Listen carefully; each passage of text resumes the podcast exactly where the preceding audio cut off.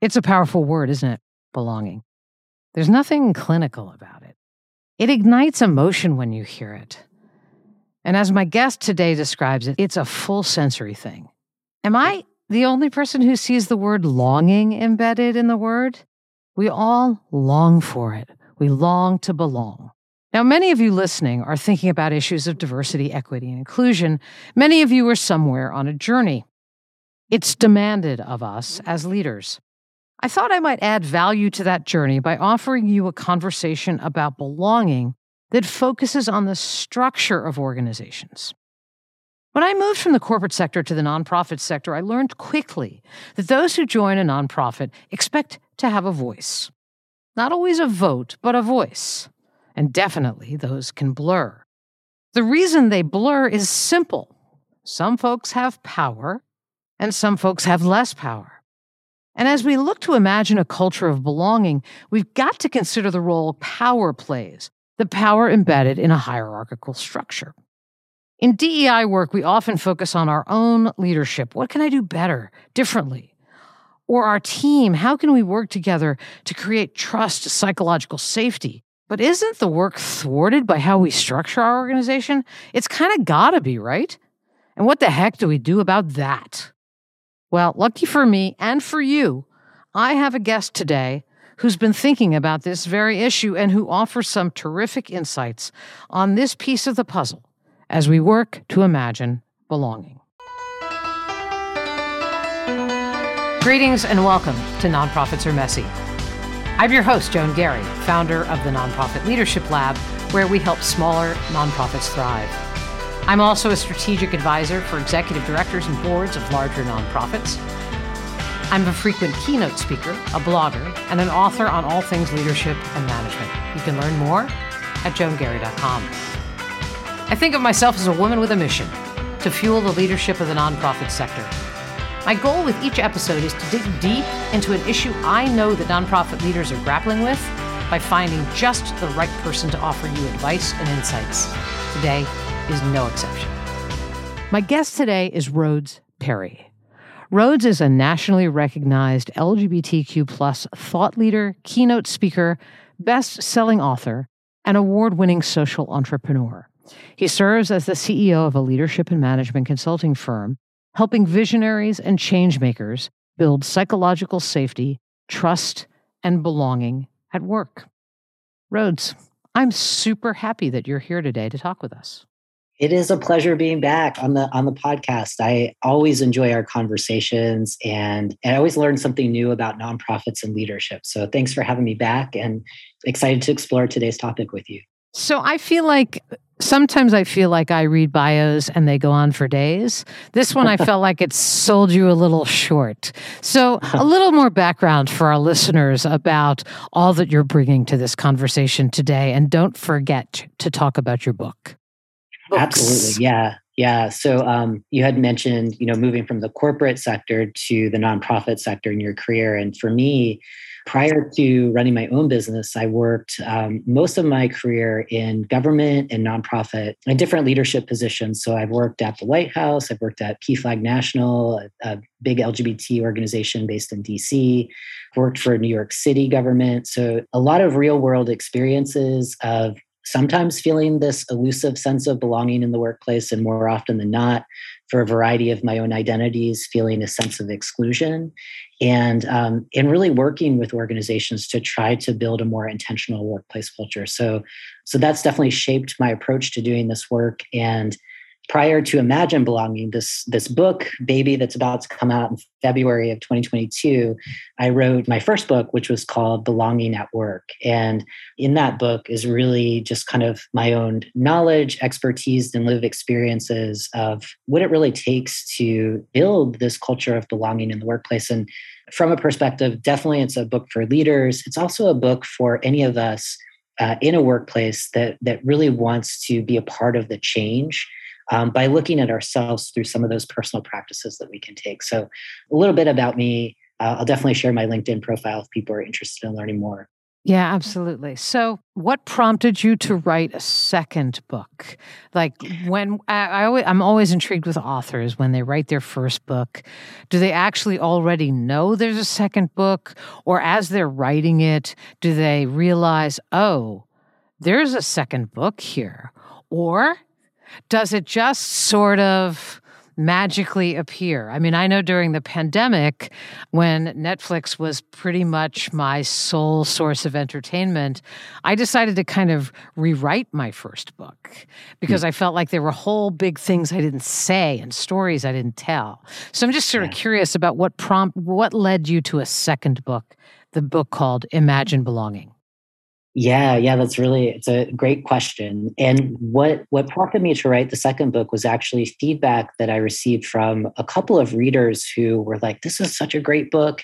And in that last part of the book, you're getting to this idea of really setting a vision and being really clear about where we're going and how to get there. And and I wanted more of that. I wanted more on this vision setting and really um, clarifying what's what's all involved in a belonging workplace culture how do we know uh, when we're we're kind of moving in that direction to kind of realizing it and when do we know we're off course and so i was like yes i wanted to spend more time on that and i felt in the first book there was a lot of foundational language that i wanted to be clear you know when i'm saying diversity when i'm saying equity when i'm saying inclusion when i'm saying belonging then we have this understanding that readers have an understanding of how I'm approaching the work. Um, and kind of similar to your experience of kind of when you looked at, at the book that you wrote and then, you know, several years go by, we are like, ah, oh, there's so much more that I want to say. I feel like being in the DEI field is similar to, you know, doing LGBTQ advocacy, which is something that I've done in the past where in LGBTQ land, you know, our, our acronyms, our, our language continues to get more and more savvy to describe all different aspects of our sexual orientations or gender identities. And I feel similarly in the DEI field, we are we're a young field and we are we're we're getting more savvy about how we talk about the work and how to share that in a way that's really accessible. And I, you know, I didn't want to rewrite my first book. I just wanted to build on where we were, you know, in 2018 and where we are, you know, when the book comes out in 2022. I love that. So uh, leads me to uh, really nicely to my first question, which is this idea of making sure people are on the same page about language. Mm-hmm. And if we're going to do a podcast where we're really, that's where belonging is central, it seems mm-hmm. to me that we ought to have a shared definition of the word. So, what do yeah. you mean, Rhodes, when you talk about the word belonging? Yeah, absolutely. So, uh, belonging is something we intuitively know. So we we know when we feel it and we know when it's not there. And you know, like if you look in Oxford's dictionary, they would say, you know, belonging is an affinity for place or situation. So kind of taking that, you know, affinity for place when thinking about the workplace, you know, a lot of DEI strategists like myself uh, have worked really hard to do a better job of defining this elusive feeling of belonging with the goal of, of really making sure that when we define it, leaders know how to build it. So I had the opportunity to work with CoQual, um, which is based in New York.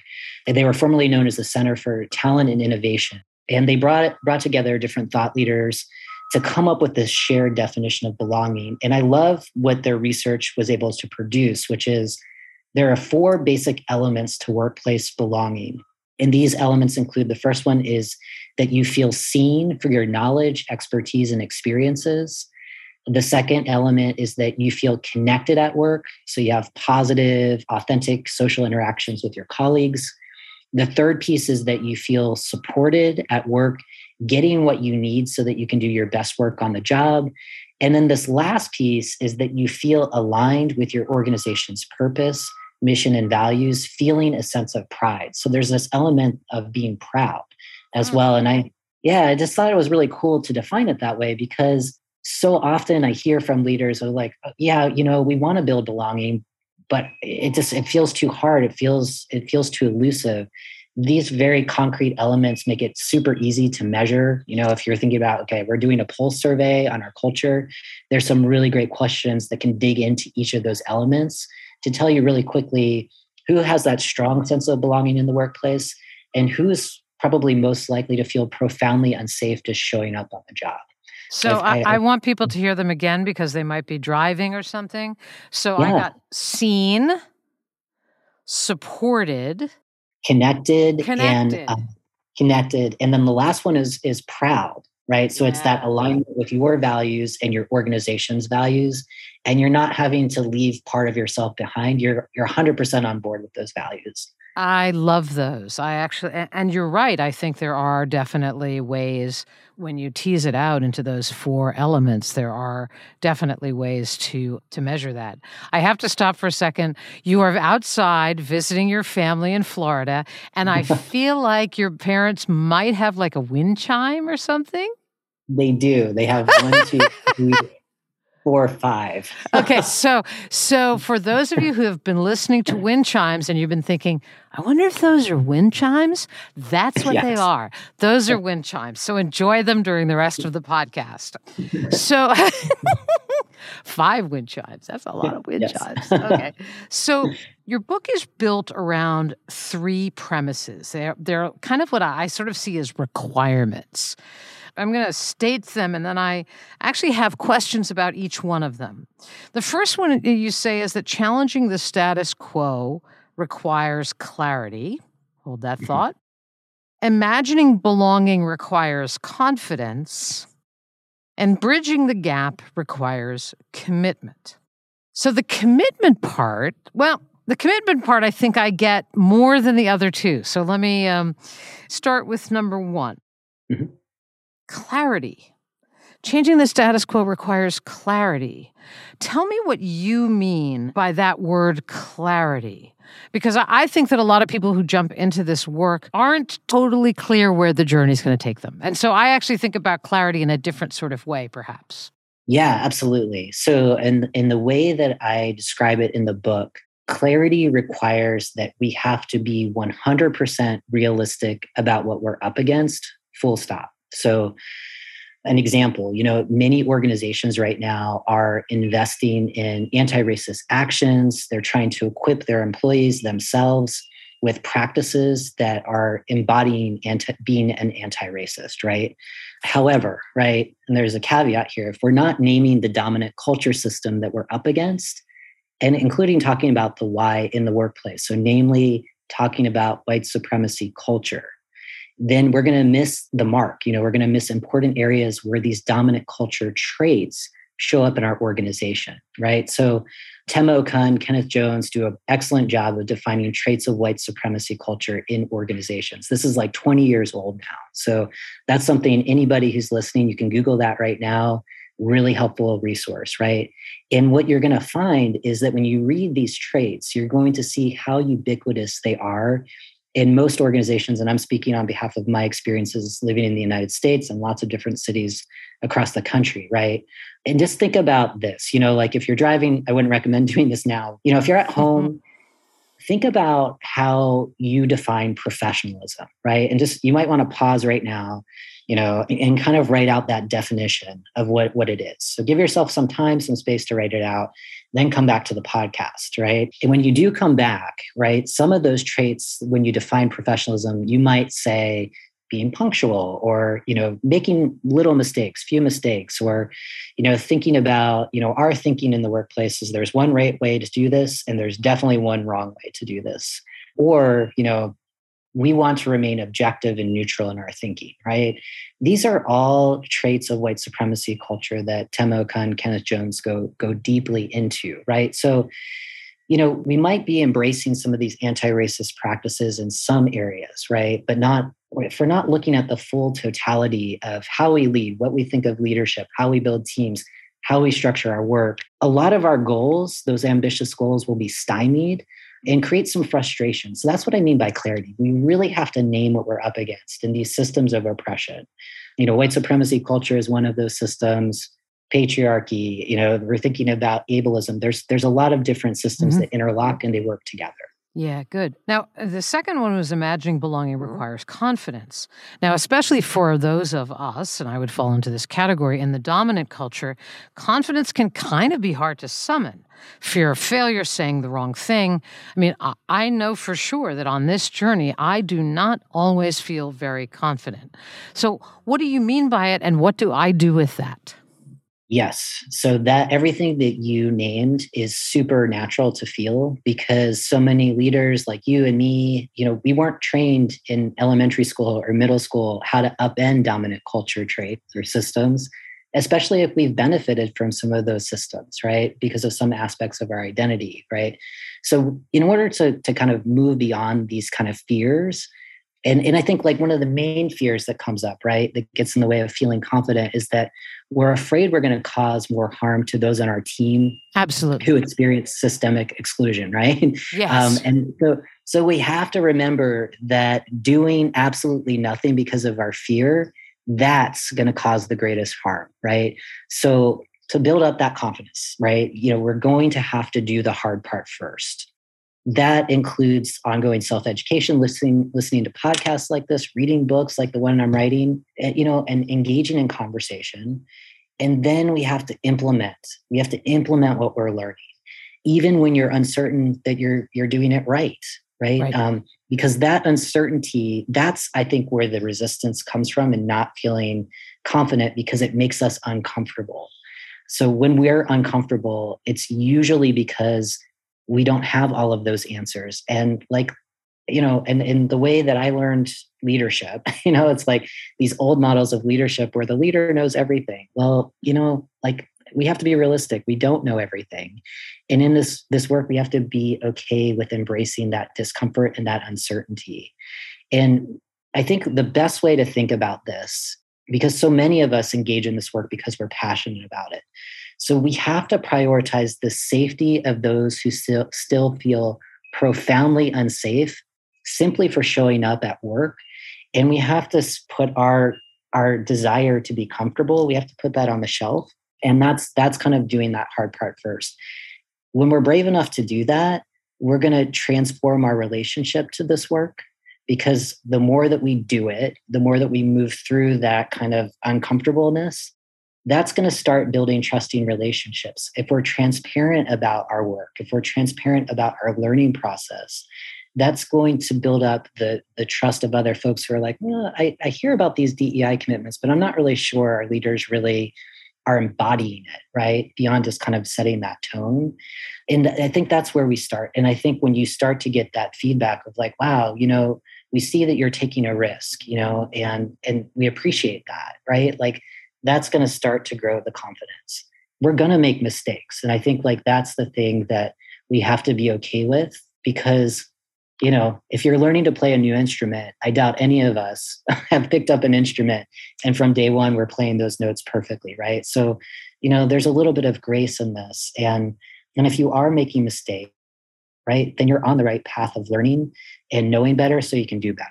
So that's where i would say like don't don't let that stop you from kind of really growing into the the confidence that you're building Yeah, the words. uh, So I think to myself, well, you know, I generally feel more confident when I feel more comfortable, Mm, right? Um, Yeah. and and that's not necess- Those are not necessarily aligned, but I think that that's probably true, right? I started learning how to play the piano at the age of sixty. Speaking of musical instruments, Oh, and yeah. um, I feel more confident when I play a piece well, right? When I don't Yeah. make mistakes. Right. And we're learning a lot about confidence and failing forward and grace. All of these words have come up in our workplace quite a lot, and I think it's uh, they're just really useful to th- to think about. And I I believe your point about doing nothing does the greatest harm. It feels like the commitment requirement, right? Bridging the gap requires commitment, ties kind of back to the clarity piece about the why. Like, what is this work in the service of? And I feel like, I don't know, I, I feel like there are many people who are on this journey, but they can't necessarily articulate themselves or their board members can't exactly articulate why. And isn't that part of the clarity here that's essential, right? Yeah, absolutely. The why comes from the clarity and it's you know, I you know the theory of change, right? I, I know many nonprofit leaders are tuning in, right? And and I'm sure your organization has thought about doing theory of change. You've done it. You're thinking about doing it in the future and that's all about you know what is the world that our organization is helping to build like what's the kind of world we want to move into and sometimes answering that big question is like oh my gosh you know you're giving me the pen to create this new world. I don't know where to start. And sometimes it's easier to start by naming the things in this world that we're in right now that we don't like. And and then thinking about okay if we don't like white supremacy culture or we don't like patriarchy or whatever the thing is that's kind of causing harm to you or you have that experience with it what, what would be a different way you know and so i think like the more clear-eyed we are about what we're up against it's going to make us imagine envision a belonging culture it will make that process much easier good so let's now move into the structure dilemma you capture it this way in your book and you say quote how then can an organization support dei commitments when the fundamental structure of work is at odds with advancing them. End quote. So, talk a little bit about the challenge of the hierarchy, and then, and then we can talk a little bit about some of the ways that you think about what could be different. Absolutely. So, hierarchy, right? Like, I think um, many of us are familiar with this. You know, that kind of pyramid shaped. There's an absolute top and an absolute bottom that the majority of workplaces are you know structuring their work and you know kind of leaders at that absolute top have a higher concentration of power and decision making authority. And most of that power flows in an upwards fashion you know uh, where selective information and directives often flow kind of downward to kind of those frontline staff and, and folks that are in between. So before kind of critiquing hierarchies you know i do want to say that you know they they offer a number of those advantages such as clear lines of authority defined roles and responsibilities and accountability measures right yet they often lead to power struggles right? And i think probably the most common power struggle many of us can relate to right is um, these struggles over resources and staff you know and attention of leadership. That increases toxic competition. I'm not saying competition is bad, but that kind of competition is toxic and it kind of undermines this kind of culture we're trying to build in the workplace of trust and safety and innovation, right? And while those at the top of a hierarchy may enjoy the power that continuously flows upwards to them, they fail to spot some of that performance detracting power struggle, you know, some of those battles in the ranks below. And that's where dysfunction can show up in our workplaces and and and also you know and this is like where they miss out on those innovative ideas a different way of thinking that often lives kind of in the rank and file below those top levels of leadership. So how do you how do you kind of shake that up? How do you how do you kind of get information that's really relevant? And how does this relate to dei right? Like what is going on in the culture throughout the organization that in the way that these organizations are that most of our organizations are structured right now it's difficult to to unearth and find right? So that's kind of that's how i approach hierarchies and how i talk about them in, the book so most of us know that model extremely well and have lived it most of our careers so you actually I, I'm, I'm trying to decide in which order to ask this question so one is can you create let's say you're just going to stay in a hierarchy, right? Is that that's just have the model that your organization lives with. I don't have to actually completely blow a hierarchy up in order to create a sense of belonging, do I? I mean, I you you offer an alternative model which I do want to explore, but I do want to say it makes belonging more of a challenge, but there are there's got to be a way to work within a hierarchy that can that where I can imagine belonging being fostered.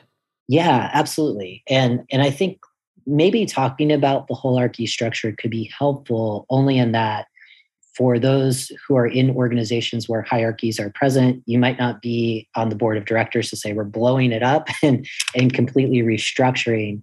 Um, so then still- go ahead. So then go ahead, uh, Rhodes, and talk about sure. this this alternative model that you that called a holarchy, and what does that look like? Sure. So um, holarchies, you know, they're 200 of the of the biggest kind of organizations, corporations around the world are using them right now. So as I describe them, don't say, ah, you know, this is just kind of a theory. It would never work. There's 200 organizations that really embrace this, and it's the idea where decision making authority and power flow in a vertical direction in a horizontal direction. So similar to the hierarchy, you know, there is an absolute top and an absolute bottom. So that kind of power and decision making authority flows in that vertical direction. And, right, different from a hierarchy, the they also flow horizontally to maximize every employee's ability to make localized tactical decisions related to their area of expertise. And the beauty of the holarchy is that it reduces unnecessary bureaucracy. So, a couple of the benefits that come from holarchies, just to consider, right, is that they help with connecting with wisdom that lives at the edges of the organization that wouldn't otherwise be known to leadership. It's attractive for purpose driven leaders who don't want employees to simply follow directives you know they're looking for those staff that are taking the lead you know that that are um, have an idea to solve localized problems outside of kind of the zone of genius for your executive team quickly more efficiently and with the right people in the room to kind of work through those challenges. So it's a, it's a better way to accomplish a task because right most most leaders want a team full of leaders you know in theory that are taking their piece of the organization and running forward with with more autonomy and self-direction. Holarchies also embrace the concept of intrapreneurship right? Not mm. entrepreneurship but intra. So that's behaving like an entrepreneur while working within the larger organization. So you know what? I have a new idea you know I, I want to share this with my team because I think it's going to allow us to be more responsive to, to community services that we're providing or a new project or program or research that we're doing. And, you know, and that's that's a sign if that exists, you know, that's a sign of psychological safety if more folks are doing that without fear of negative consequences. So, you know, something that we talked about before going live in the recording is you know what might be on the minds of a lot of leaders when hearing this right now is like well if power is flowing in all direction then our executives are we making ourselves lead and the answer is absolutely 100% no. Holarchies are going to help you if you're in a leadership position be free from the burden of having to make decisions about the the organization that are outside your zone of expertise. So in other words you're going to have more time to focus on the vision and the strategy like where are you leading your organization over the next couple of years? Where do you want to be in 10 years right?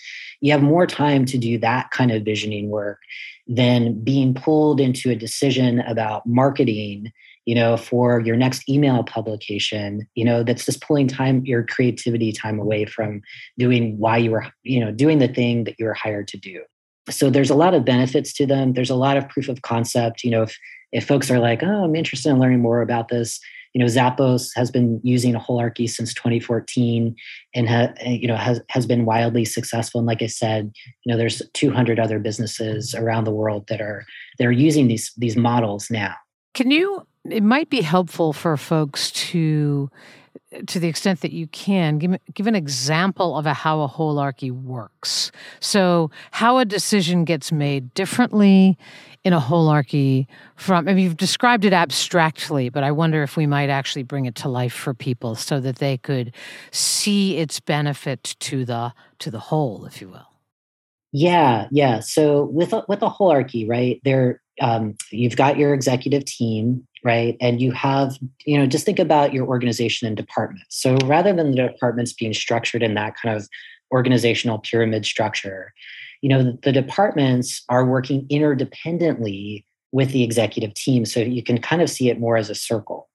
And each of those teams establishes their own team values that are in alignment with the organization's values and their own purpose. So, the purpose of our marketing team is to make sure that more people know amazing services and you know we're attracting new donors and building relationships you know whatever that is and when the team knows its purpose and each individual on the team understands their role and how it helps contribute to fulfilling that team purpose that actually builds more connection it builds it goes back to that definition of belonging you know understanding like you know how you're aligned with the organization feeling that sense of pride and being able to to request what you need so you can do your best work. So if a problem does arise and i keep using the marketing team right? So if a problem does arise there there can localized decision making around how to solve that problem so long as it's not something that needs the executive team to come in if you're going in a different direction from the vision of the organization right? So long as you're not straying from that you're able just to kind of function and be more efficient without that added bureaucracy where almost every kind of decision needs to be at least marginally approved by the executive team. So I hope that that helped kind of add a little more kind of concreteness to this abstract concept. So I'll ask a different question then, which is that marketing team that you've described Mm-hmm. So in a hierarchy, I've got all my. So let's say I've got a hundred and you know, let's say I'm a fairly large organization. I've got a hundred people, and I've got people in my communications department, and I've got people in my program department, and I have I have a chief operating officer that handles IT and legal, and you know, everybody knows this this model, right? And then I have a development uh, department okay and each of the they're siloed which is you know a, a massive challenge in the hierarchy right is that i'm fighting for resources i need a new major gifts officer you need an it manager and i am competing for limited resources so that i can that i can make the pitch to the executive director that i get the major gifts officer because i can mm-hmm. raise more money to end up getting you the it manager right so that's we all know that we all know how that game is played. So in a holarchy, I'm finding myself wondering if they are cross-functional teams.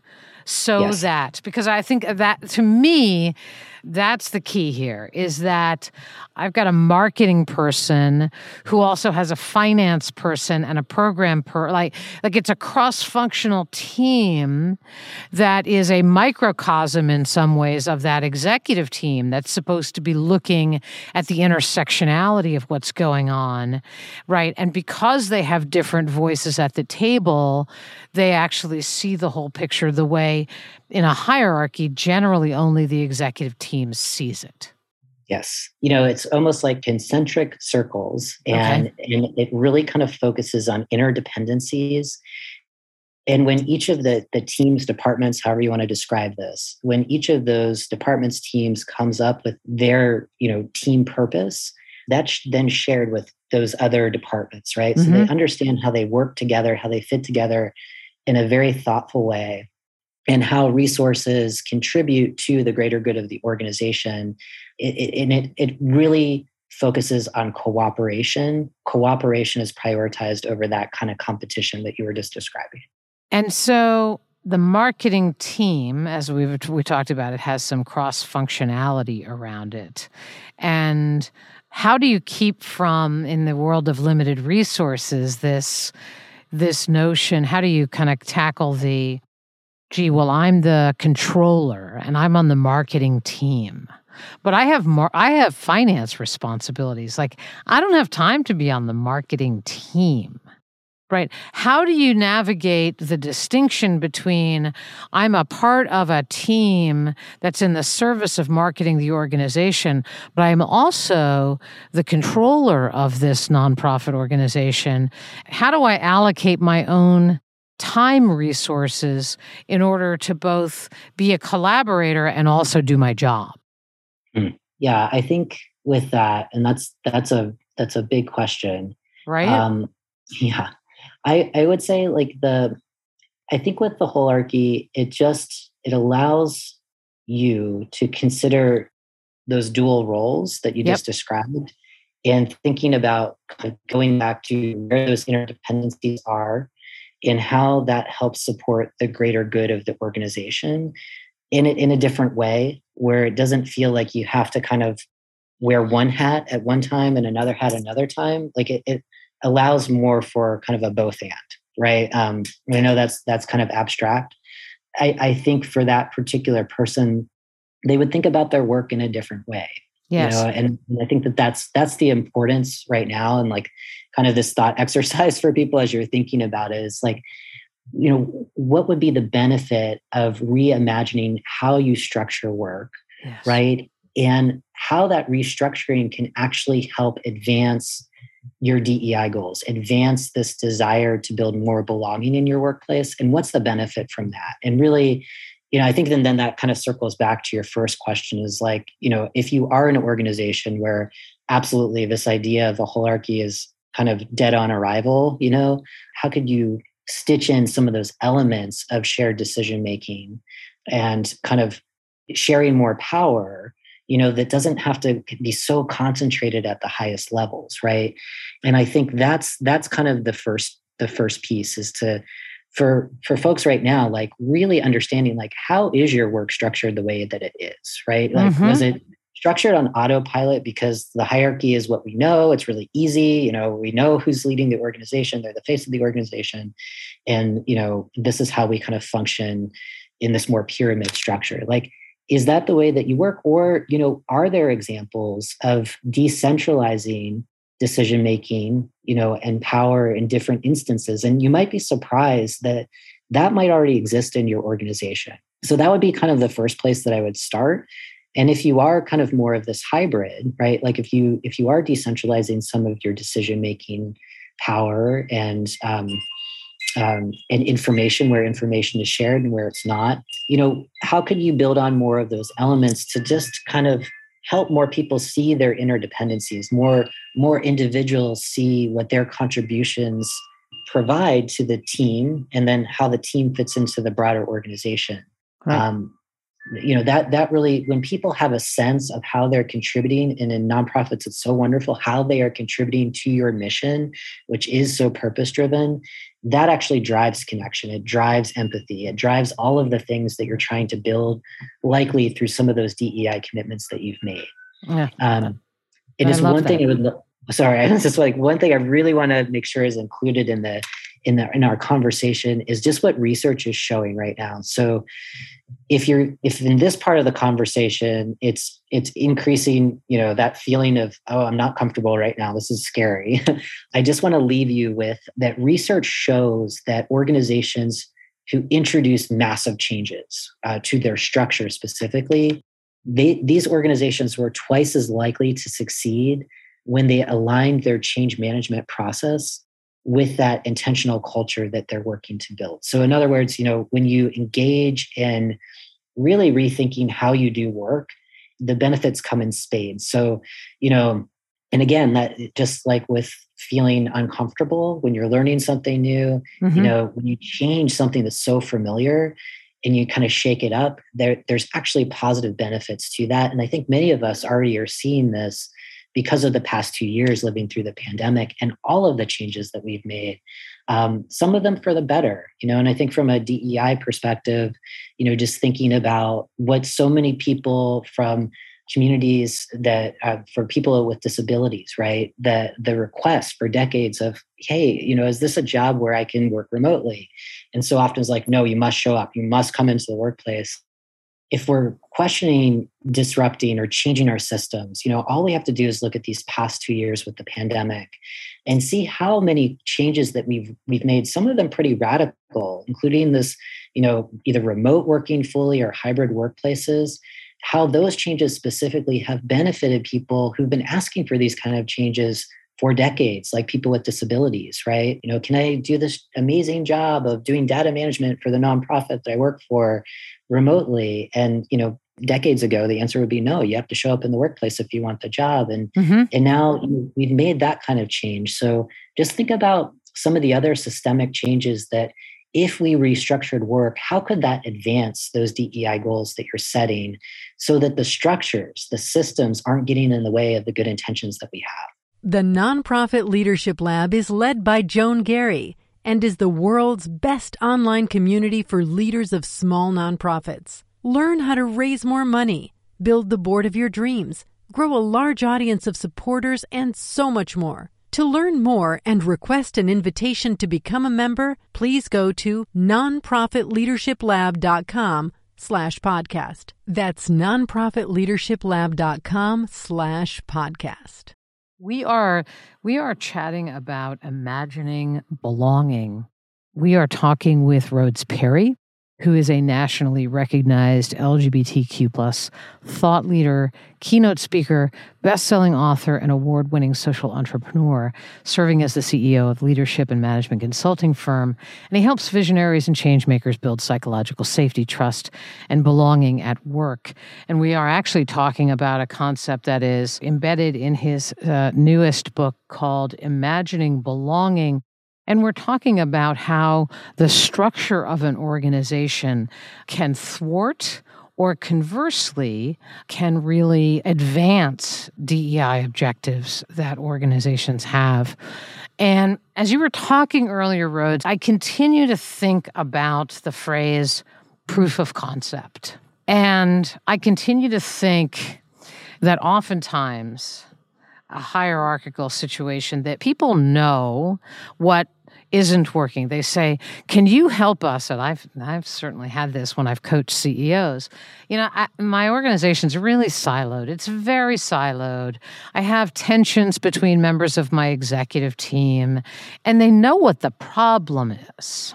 And the notion that you could create uh, and I don't know what you think about this, but like a cross functional working group that is working on a particular, has a particular charge within the organization. And I'm not, I'm not talking about a DEI charge, I'm talking about a sort of a business goal. And you do some kind of a cross functional where you see that the finance person is a three dimensional rich hmm. person with a story who actually really understands the organization and perhaps has lived experience with the work the mission the mission of the organization advances.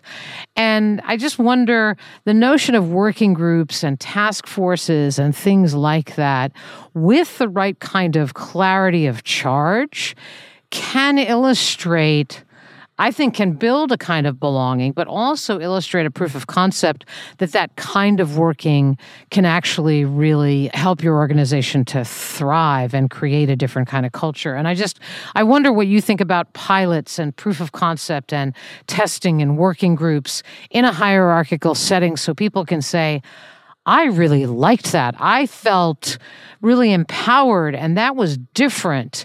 And can we have more of that? Yeah, I, I 100% think that, you know, if there is the willingness, you know, piloting is, is a great way to experiment with sharing more power, decision making authority power, and really, you know, highlighting those interdependencies because all of those departments exist to for the better good of the organization. So whether we're intentionally talking about our interdependencies or not, they're there and to kind of highlight how we how we work together and why we're leaning on finance to, to kind of guide our decision making for a new program that we want to have and the longevity of that that's really key. And, and i would say with with dei task force forces when there is a leader responsible for visioning at that executive level ideally some other staff to do the work those actually really help with business objectives as well. And and in some of the nonprofits that i've worked with in, in developing these these these different kind of committees or task forces that experience has really created more connectivity and empathy as they're kind of implementing and doing the work. So yeah i think that that's kind of something for your listeners to think about and kind of you know start start experimenting start having conversations certainly talk with with other DEI experts, you know, with with this aspect of the work of how this can absolutely supercharge some of the DEI actions that you're taking in in a more intentional way. I think it's go for it. You know, start, yeah. start changes in the air right now. So this is a really good time to do it.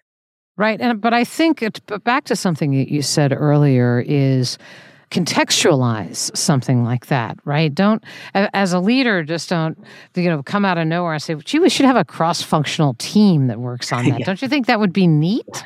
Right? Yes. Is it tied back to what does your organization value? Do you value the voices of the people around your virtual table, right? Mm-hmm. What are those shared values and commitments that you make to each other? And where might a pilot or a task force fit into that? I think that far too often we make way too many assumptions that people understand why we're doing the things that we're doing, especially if we're at the top of that pyramid, and giving space to have conversations about what the organization's core values are and how decision making and thinking about it differently fits into that feels really, really important.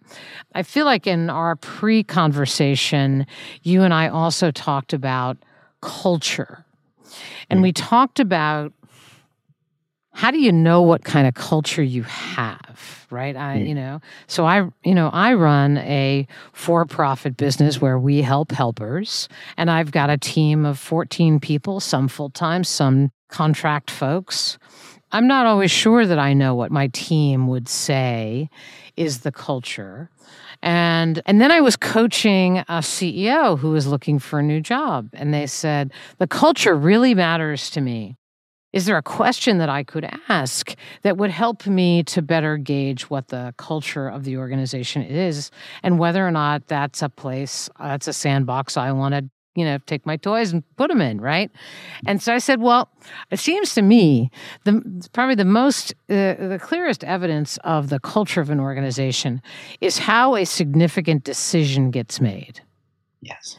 And that if you can actually, in an interview, say, you know, I'd really like to know more about the culture of the organization, if you leave it that way, you're going to get platitudes, you might get snowed, right? Mm. But if you say, can you take me through the last big decision the organization had to make and take me through the process of that i think it can be very very instructive. And so so i just wanted to just end by talking a little bit about the connection between culture and decision making and any sort of insights or observations you have about that Rhodes. Well when you shared that with me before i was like that is brilliant. And and i think on that piece of walk me through you know your last big decision. I think I would add to that if if it's not addressed in the response is mm-hmm. how did you inform that decision right? You know you're talking about the process and being really specific. You know how did you engage different stakeholders throughout the organization? And obviously in, in nonprofits so many nonprofit leaders listening right now you're serving probably vastly different communities. How are you soliciting feedback from those communities that are benefiting from the programs and services that you offer and i think that will will tell you pretty quickly about intentionality versus kind of this autopilot of how our culture functions based off of what we've we've subconsciously learned in our professional lives of you know what is what is professional in the workplace? How do we make decisions? How did the leaders in my last organization make decisions? If we are trying to be intentionally inclusive and being more mindful of who we might be unintentionally excluding right that element is going to be really helpful to, kind of gauge in terms of like what is our what is our culture like right now and mostly to kind of identify some of those missing gaps right i think that, that that's a helpful place to start and i, I really love that guidance that you shared to the yeah. person who asked. the, um, The other thing that, that I, I'm reminded of is I'm working yeah. with a, a woman who is beginning a uh, starting an organization. It's actually a spinoff from a uh, larger organization that is looking at the intersection of, wait for it, the disability community, the deaf community, criminal justice system, and survivor advocacy. Yeah. And we are, uh, as we work together, Nancy and I are talking about, she talks about, I want to build an interabled organization and she is also talking about we we have created uh, different you know looked every we looked at different kinds of org chart models because as she says why should the communication staff not have a strategy person on that team right mm-hmm. and, and so we've been having all of these different conversations about the ways in which departments and silos really they actually don't give people the opportunity to be their best to do their best and highest work. Hmm. And and to the point of this particular sector, this nonprofit sector, this is what people came to do. They came to have a voice, to be a three dimensional human being. When, somebody says, How did you spend your weekend? that they want to be able to say authentically, Here's how I spent my weekend. Like all of those things, they matter in any sector, but I, I would argue that it feels to me they matter more in a sector that's trying to repair the world in ways large and small. Don't you think, Rhodes? Absolutely. I feel that nonprofits are so poised to do DEI work well. And and I think because organizations on paper are mission driven, there's values, there's vision statements, right? Like it's all all of the pieces are there. It's like the alignment, the intentionality, the ongoing conversation of like, are we doing those things that we said we're, we intend to do? And if we're not you know really engaging to to kind of solicit feedback and voices on how to how to do it better right? Or how to know so that you can do it better. And i think um, from personal experience from the work that i'm doing right now from the research that i do there's a lot of room in the nonprofit sector to do this work in a way that really does lead to transformation. And i know it's possible because purpose driven organizations are those organizations that you know people are more fulfilled at working at you know yep. more innovation occurs and people are more likely to stick around. And yet you know there's there's still a lot of room to run in the nonprofit sector. So we all have our work to do right? And you know those are i think those are advantages to the sector that i hope more organizations more executives will recognize and use right right and not and not see you know, the size of their organization or the size of their budget as a constraint to say, I can't do this work because I can't afford a fill in the blank to come help me do it. You know, many organizations have that luxury, but it's not right you, that doesn't let you off the hook if you don't. And there are ways and there's lots and lots of ways because you actually have all the things rhodes is already talking about. Yeah and like you may not you know you might not be accenture or bristol myers squibb or you know these org these these large corporations that have really really big budgets to do this work right? Like that's to their advantage. Like think about what your nonprofit has as an advantage. And i i'm just thinking of the nonprofits that i worked at community right? Like right. that connection right? You you ask and people will share feedback right? And you know how to organize. I mean most nonprofits you know like have that ability to organize their communities. So just take stock of those things that you have at the ready including you know a very clear mission of what you do a very clear why and just connect your dei commitments to that. And then you'll see how this work lives in everything that you do and that it's not something that's off to the side that you focus on at your your board retreats and then that's the the end of it right? Like there's you can do it and there's big ways to do it and you know in the book that i have coming out there's also just from a leader's perspective can you do even if you don't have resources and the rest of your team isn't on board and you know building your teams is difficult to do like what can you do? And there's a lot of basic actions that even though they might feel super simple when you consistently show up and practice them and do them they make a world of difference. So start there if you're feeling overwhelmed and and don't try to boil the ocean from the beginning. Just kind of continue to take actions and be intentional with them. Rhodes perry has a website. His it's called I th- is it called rhodesperry.com or is it called conscious? okay, okay, rhodesperry, rhodesperry.com. And he does have resources there. Uh, just a quick 411 on those before we leave our friends for the day. Yeah, sure. So you can check out rhodesperry.com. Everything is there. You can click on the book link at the top. You can also go to imaginebelonging.com. And the book, this next book that we've been talking so much about, comes out on February 22nd, 2022. Lots of great resources in there. We have a, a book community, we have a belonging membership community. So if you're engaged with this work, if you have leaders inside your organization that are taking the charge on implementing your DEI commitments, definitely check out the belonging membership community. We've got a great group of leaders that meets regularly twice a month.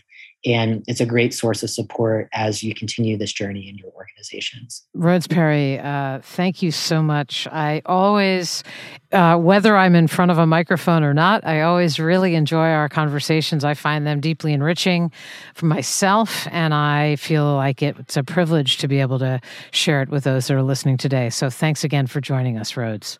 Thank you, Joan. Appreciate you. Keep keep up the amazing leadership. Thank well, you. good, and tell your parents that we just loved the wind the wind chimes because uh, it just added this sort of I don't know it had the little like like Tinkerbell kind of moments to our conversation today. So, uh, thanks again for joining us, and to all of you who are listening, thanks for taking time out to listen, and as always, thanks for the work that you do every single day. Take good care. Thanks so much for spending time with me today. I hope you found the conversation valuable as you navigate the messy world of nonprofits. Check out all my other resources at joangarry.com. Hope you find them helpful too. Lastly, thank you for the work you do to repair the world in ways large and small. I'll see you next time.